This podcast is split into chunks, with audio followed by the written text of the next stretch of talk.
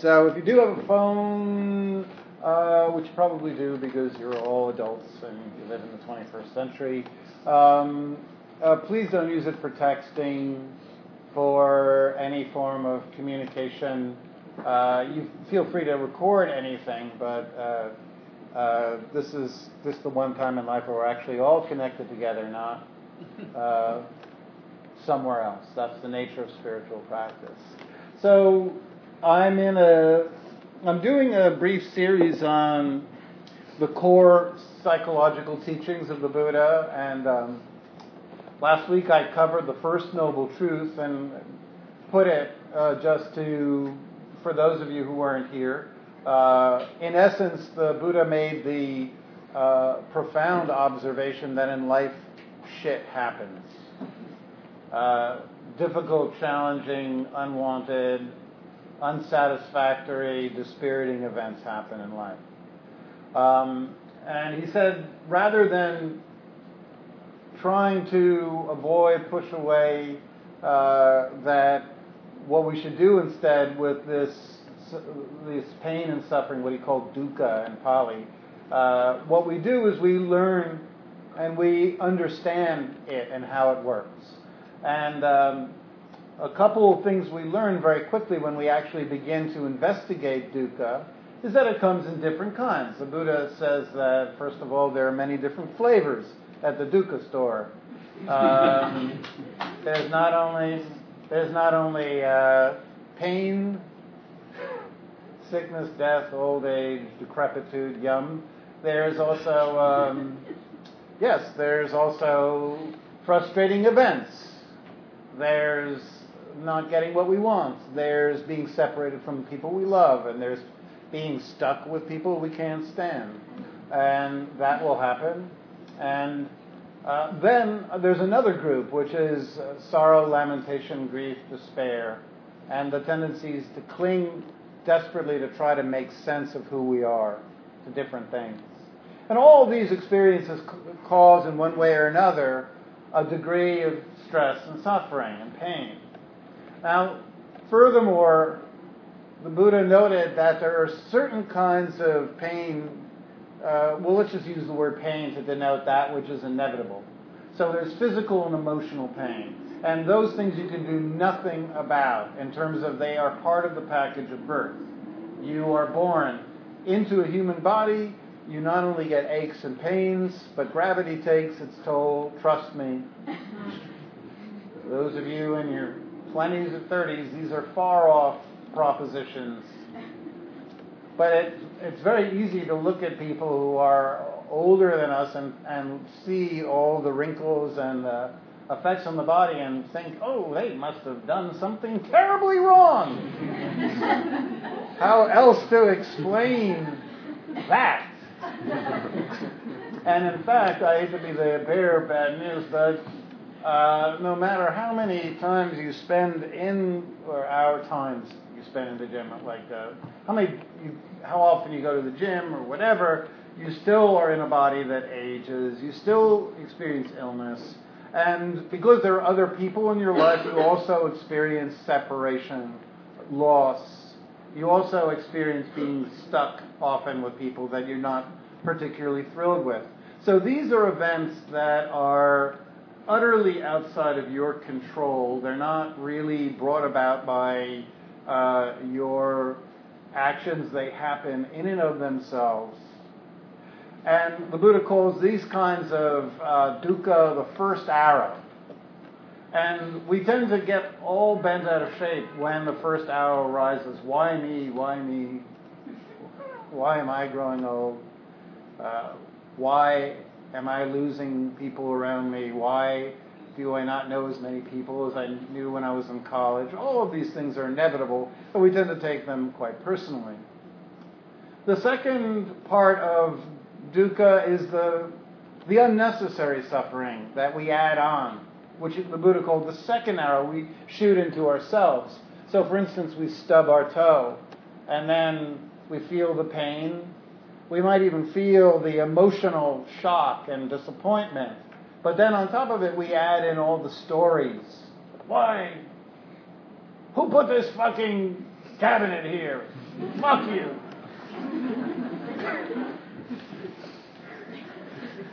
Why did I wear these shoes? and often, and uh, so these are the second arrow sufferings. And the Buddha said that actually this kind of suffering, the why is this happening to me, is actually where the bulk of life's suffering, unnecessary suffering occurs. It's, and not only that, the unnecessary suffering in life is actually what makes life really, really difficult. It's not the old age, it's not the sickness, it's not the loss, it's actually all the shit that we add on top of it. This is caused in the second noble truth. The observation is that all of the unnecessary suffering is caused by something. What is it caused by? It's caused by craving. Now, what does that mean? Why does craving cause suffering? What is it? Well, in essence, the Buddha said that craving is the thing that takes your mind from being spacious, open, and capable of holding the disappointments of life, all those first arrow sufferings. And what it does is it hitches you, gets you caught up, and makes it so that your mind can no longer carry and be with and, and withstand life's challenges. If it wasn't for craving, we would all be able to live with the inevitable challenges of life and we'd be able to find real lasting happiness. But because of craving, we actually create the, the mental uh, conditions wherein we actually cannot, cannot withstand the uh, disappointments of life. The underlying engine goes like this. At some point in human conditioning, the Buddha tells us we have what he calls the vijja, which is the belief that um, suffering or pain, I should say, emotional pain, bad news, frustrating events is a mistake. It shouldn't happen to us. There should be some kind of inoculation to pain right? This kind of fucking sucks. I don't like getting bad news. I don't like it when I don't get my painting in a gallery, my book getting published, my friends don't return my phone call. I don't like frustrating events. I don't like it when I feel uh, sick. I don't like it when, you know, things don't go my way. There's something wrong here. And that belief that instead of seeing that this is part of the package of life, that everybody experiences frustrating turns of events, we tend to take it personally and we look for uh, a way out. We look for a magic mushroom that we can take. No, we don't. We look for a uh, some way to not ever feel pain.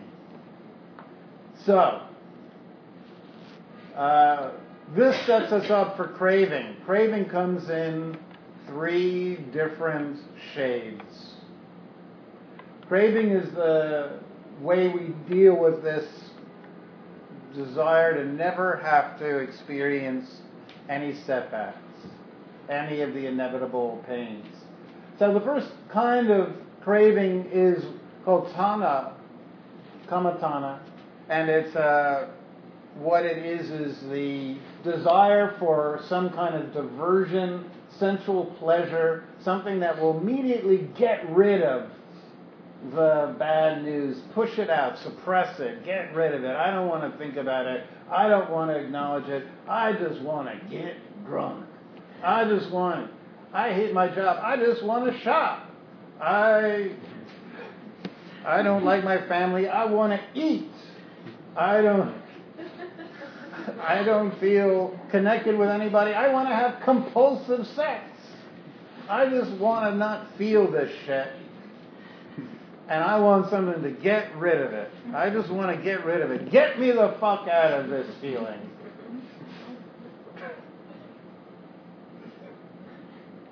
Probably not the way the Buddha envisioned it being presented, but but that's what he that's that's that's uh, kama tanha for you. It's just searching for essential pleasure that will obliterate the uh, that will feel good immediately, but get me out of here quick. You know, help me take the edge off. Give me something that will make you know when you feel lonely, you turn on the television or you go to Facebook. When you feel disconnected from people, you post maybe a selfie, God forbid. I'm just saying that because I never look good. And there's never been a selfie of mine. I've taken a couple. And I'm like, oh, fuck this. It's never, it's never going to work out. the combination of just weird lookingness and the nose and the, the Jewish forehead and the, you know, whatever. It's just not happening to me. So but you know, people look nice. They they feel disconnected. They run. Out, they take a, a selfie. the weird selfie face. and uh, they post it. They get the, the approval. Oh, look, I look so beautiful. Oh, you're such a hottie, hottie, hottie. You know. Uh, and it makes us feel good for about 30 seconds, and then we're back in the shit. But you know. Uh, so that's the nature of that. And the, the problem with this kind of craving is that it, uh, while we're in it, we're not actually dealing with alleviating, addressing, acknowledging, investigating any of the underlying emotional pain or the how can we heal, hold the disappointment, hold the emotional uh, reactions, how can we be present, how can we learn how to hold these difficult experiences. We can create a safe container. We can learn how to send metta to ourselves when we're suffering. May I be happy. I'll take care of myself. But instead of learning all these skills, we just keep on running away, looking for the drug, the alcohol, the shopping, the binges, the compulsive activity, the thing that hopefully will make, get rid of it. So the second kind of flavor of uh, suffering is called bhava tanha, and that's the belief, oh, if only I could change something drastically about my state of being, if only I could change myself in some way, that mean that would be the way I would never have to suffer. So it's not about finding essential pleasure. It's about that sort of when I get a degree, when I get a girlfriend, boyfriend, when I get to move into my own apartment, I don't have roommates, when I don't have the shitty job, when, when, when, when, when whenever you say when, you're in Bhava Tanha, probably. It's that idea that there's some magical point in the future where you attain some mystical state where you will never ever have to feel pain, ever have discouraging events. The, uh, you know, the bad stuff will never happen. So, uh, and of course, the problem with that is that it creates the delusion that you right now cannot be happy or peaceful, that you're missing something. All of advertising plays on either the, this first or the second type. They're either saying, buy this, you'll never have to worry about your home, children, wife, mortgage, anything again, or they're saying, you need this diploma as soon as you learn how to swim, fly, shit, do anything. You will never have to feel pain. That's the foundation of advertising. That there's something you're missing that you need to get. And this is delusional. There's nothing you're ever going to get in your life. There's no state you're ever going to attain that's going to give you more tools. You have actually all you need right now. You actually don't need to acquire, attain, to do anything to spiritually develop peace. You have everything you need. You don't need to go anywhere. You don't need to buy. I don't have any pamphlets to sell you for 1995 that will give you the state you need to be. You have it already. So the third form of craving that uh, is creates all the unnecessary suffering in life is the desire to get rid of awareness, to achieve numbness. That's kind of the uh, extreme craving, the kind of the, the drug addict's desire to eliminate consciousness, to sleep until it all goes away, to turn off the mind, to numb out. And of course, that also create, continues the illusion that there's something right now that's missing from us, that we are incomplete, or there's something wrong about us, and that we don't deserve to have peace and tranquility. That we have to get rid of all of our awareness. That's the only solution. So these three altogether create the constant arising of needless suffering in our life. Yes, there will be inevitable pains of loss and aging and so sickness and people doing things we don't want, and that will happen. But the desire to escape into compulsive activities to make it all go away, the desire to get to some state in the future, the desire to get rid of all of our awareness, this is what makes our life unbearable, which makes the mind a place that cannot hold the inevitable challenges of life. So the Buddha said in the Craving Sutta that when we get caught up in these statements about there's something wrong with me, I've got to attain something, I've, you know, there's something missing, there's something wrong with my present state, I've got to achieve some future identity, and then I'll be uh, safe, happy, whatever.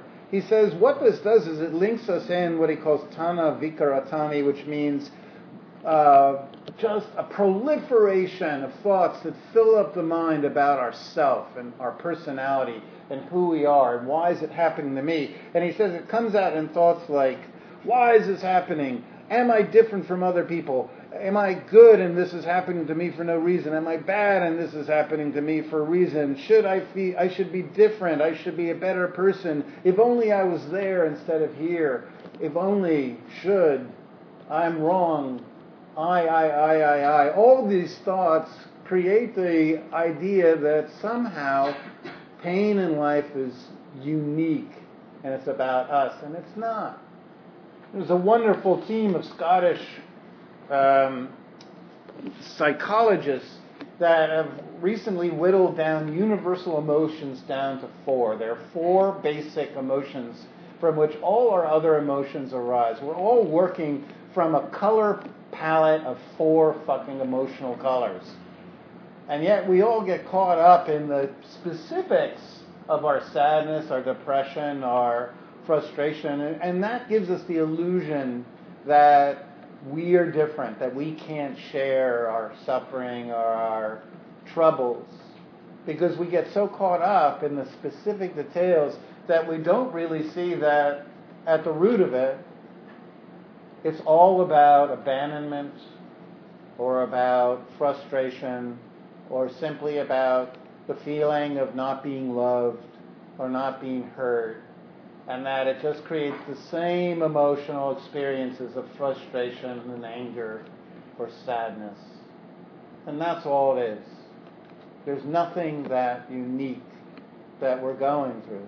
And what happens though is when, the more we get caught up in these stories of, you know, self and why did this girlfriend break up with me or that boyfriend not stay around or why am I finding it difficult to pay the rent is we get artificially separated from others and we don't reach out and we don't express the emotions and we don't learn how to create a safe container with other people that can hold life's challenging experiences.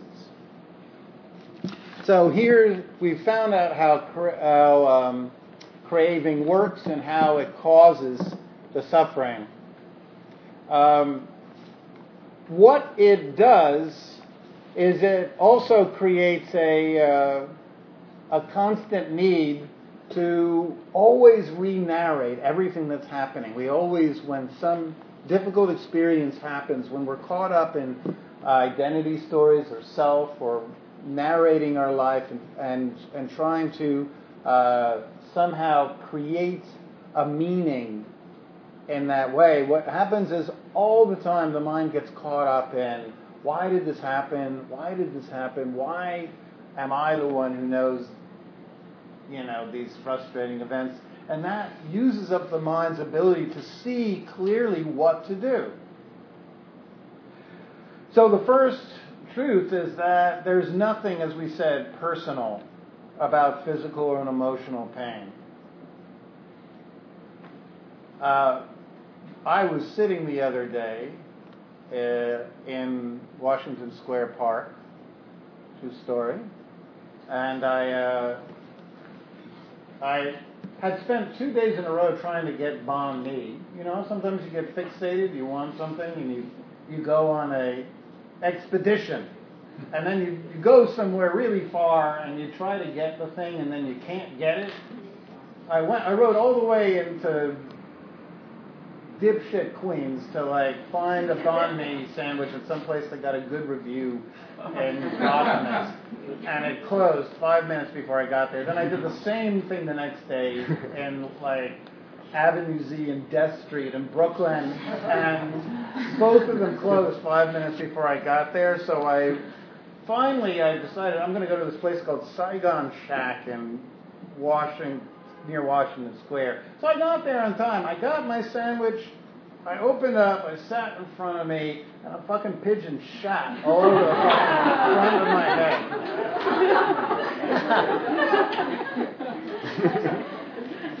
I got a nice sloping, you know, so it's like drooling down. I'm like, you know, fuck you, really? And, and really, at that moment in time, there's two, there's a fork in the road. There's everything pulling us towards taking it personally.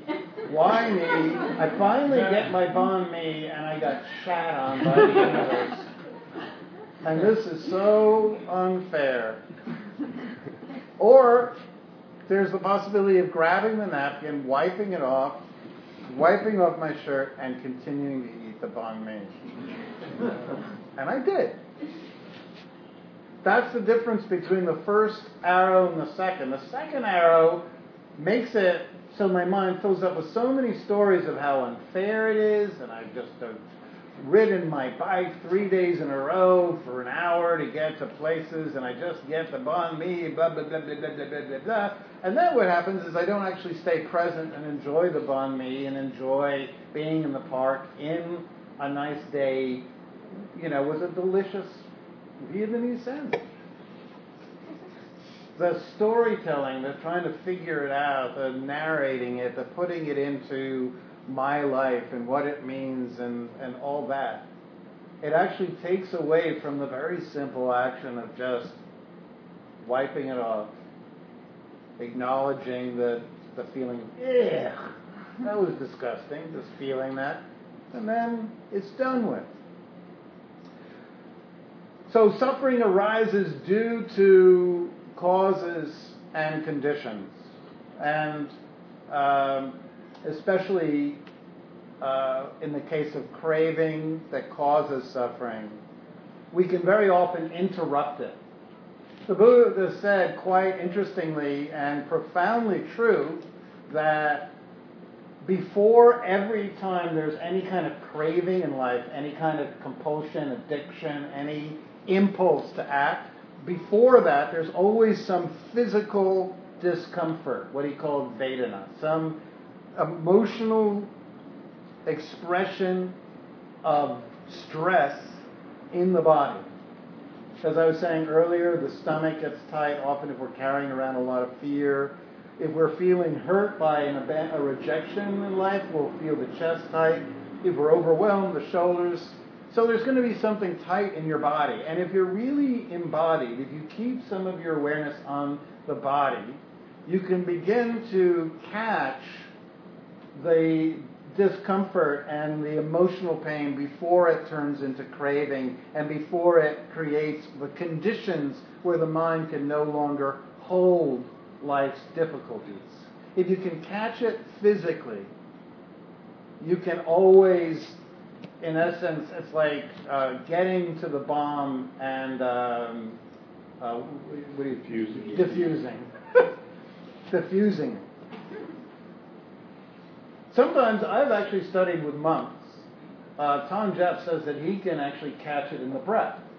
That he literally knows what his breath is like when he's uh, relaxed, fully aware, present in life, and he can catch any kind of uh, something that's going to turn into craving just by that hitch that happens. Because when we begin to get caught by something in life, the out breath no longer is full and complete. It starts getting shorter and shorter and shorter. Your, your brain will always make sure you get enough oxygen. You'll always breathe in deeply enough. You don't have to worry about that. So, but in a situation, a, a, something where you're beginning to feel conflict going on between you and someone, if you can catch the breath and notice when it's becoming a little short and extend the out breath, we can actually diffuse interpersonal conflict right before it, or, you know, it turns into a fight.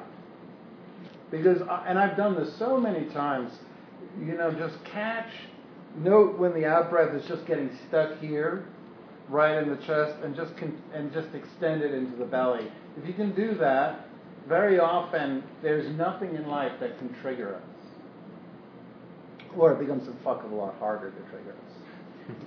Um, Another thing we learned, the last two things to mention are we begin to see the less we get caught up in self and why is this happening to me and the whole taking it personally, what the Buddha called Sakkaya Ditthi, trying to think, you know, place every event in terms of our life and I'm the one who's been through all this and and all that. What we begin to see is that just like the good times the difficult shit passes. And very often, because difficult things arise due to conditions, they also pass when conditions change. So many times, people, I work, I do a lot of mentoring work, one on one work with people, and people will come and they'll say, I gotta know what to do.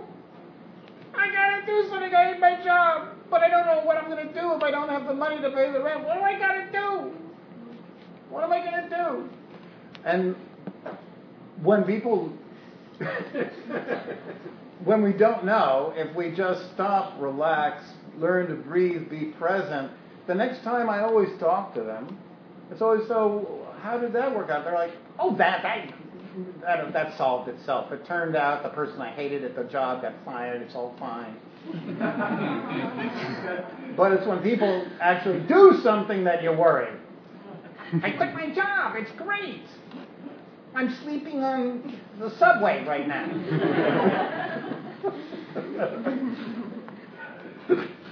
so uh, I've heard that conversation.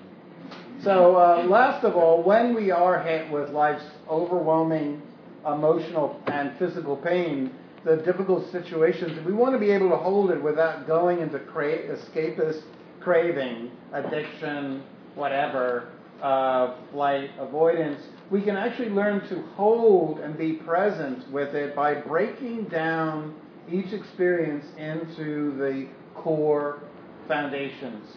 How does it feel in the breath? How does it feel in the areas of the body that express emotions? What does the mind feel like when it's agitated or upset or disappointed? And what kind of thoughts are present? Take them one by one, not all at once Find the breath, relax the breath. Find the body, relax the body where the, t- the tension is. Find the awareness. If it's very tight and just fixated on the story, expand it. Hear sounds, feel contact sensations. Bring in, you know, other awareness.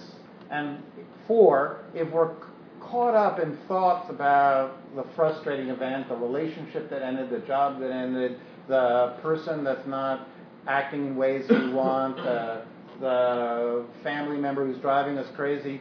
Bring in, don't try to get rid of that story, but just bring in other reflections that will counterbalance it. In times when we're craving something, we can develop and bring in thoughts of gratitude. When we're caught up in aversion, we can bring in thoughts of times that they've acted skillfully or other people in our life that have been helpful. We can bring in reflections of times we've acted immaturely, you know, have not acted above board. In my experience, every time I get caught up or hooked by someone, I can always just reflect, well, is it really true that I've never done anything like this ever? I drank for an awful lot of years. Let's unpack the memory box with a little honesty here. So these kind of skills, breaking it down, taking things stage by stage, can actually allow us to be present with all of life's difficult experiences rather than giving into cravings urge to escape, run away, or believe that we can't be happy right now because there's something wrong with us and we need to get to some future state. So that's the second noble truth. Hope there was something worthwhile in there. I thank you for listening. And now, for those of you who need to go, uh, if you can, remember to uh, to donate because it's really important to uh, pay the rent.